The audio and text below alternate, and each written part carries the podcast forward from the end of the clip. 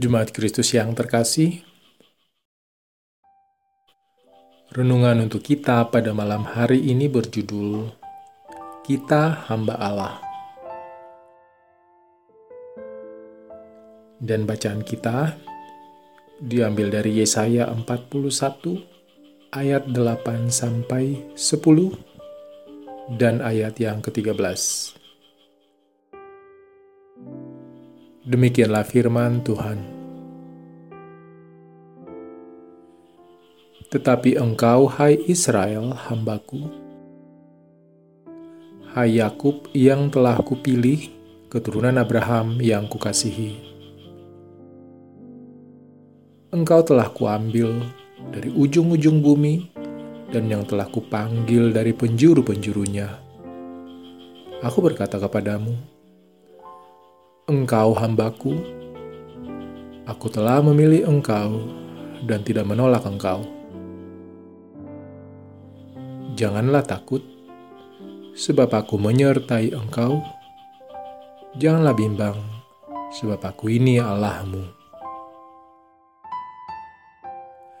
Aku akan meneguhkan, bahkan akan menolong engkau aku akan memegang engkau dengan tangan kananku yang membawa kemenangan. Sebab aku ini, Tuhan Allahmu, memegang tangan kananmu dan berkata kepadamu, Janganlah takut, akulah yang menolong engkau. Menjadi hamba tentu bukanlah sebuah pilihan yang enak untuk dijalani. Menjadi hamba itu berarti kita tidak punya kuasa lagi atas diri kita dan kehilangan hak yang kita miliki. Menjadi hamba juga berarti kita harus tunduk kepada Tuhan yang mengambil kita dan harus bersedia taat kepada perintah yang diberikan Tuhan kita. Dengan definisi seperti itu, pasti semua orang tidak akan memilih menjadi hamba bila ada pilihan yang lain dalam hidupnya. Lalu, apakah menjadi hamba dari Allah juga seperti itu? Tentu ya, dan sekaligus tidak sepenuhnya seperti itu. Menjadi hamba Allah itu berarti kita memang harus taat sepenuhnya kepada Allah, tunduk kepada kehendak Allah, dan sekaligus kehidupan kita menjadi milik Allah. Hanya tidak berhenti pada titik itu. Menjadi hamba dari Allah adalah sebuah anugerah, karena menjadi hamba Allah itu berarti kehidupan kita dijamin dan terjamin. Kehidupan kita senantiasa mendapat pertolongan dari Allah yang adalah Tuhan kita.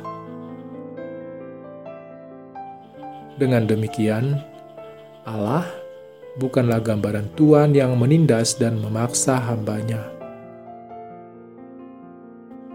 Allah adalah gambaran Tuhan yang membuat para hambanya hidup dan bertumbuh sepanjang waktu.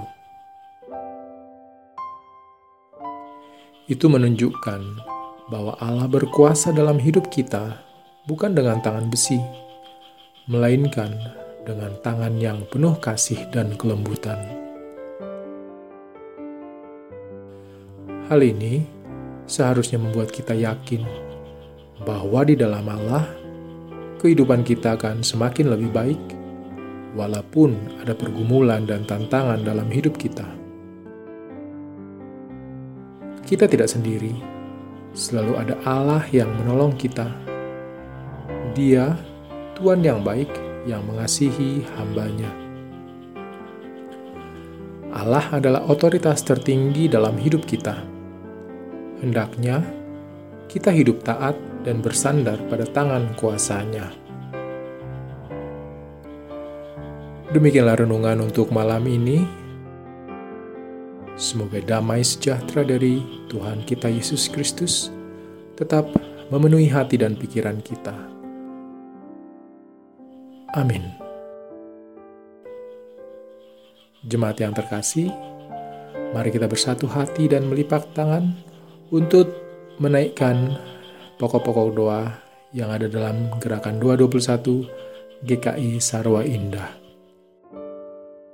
Mari berdoa.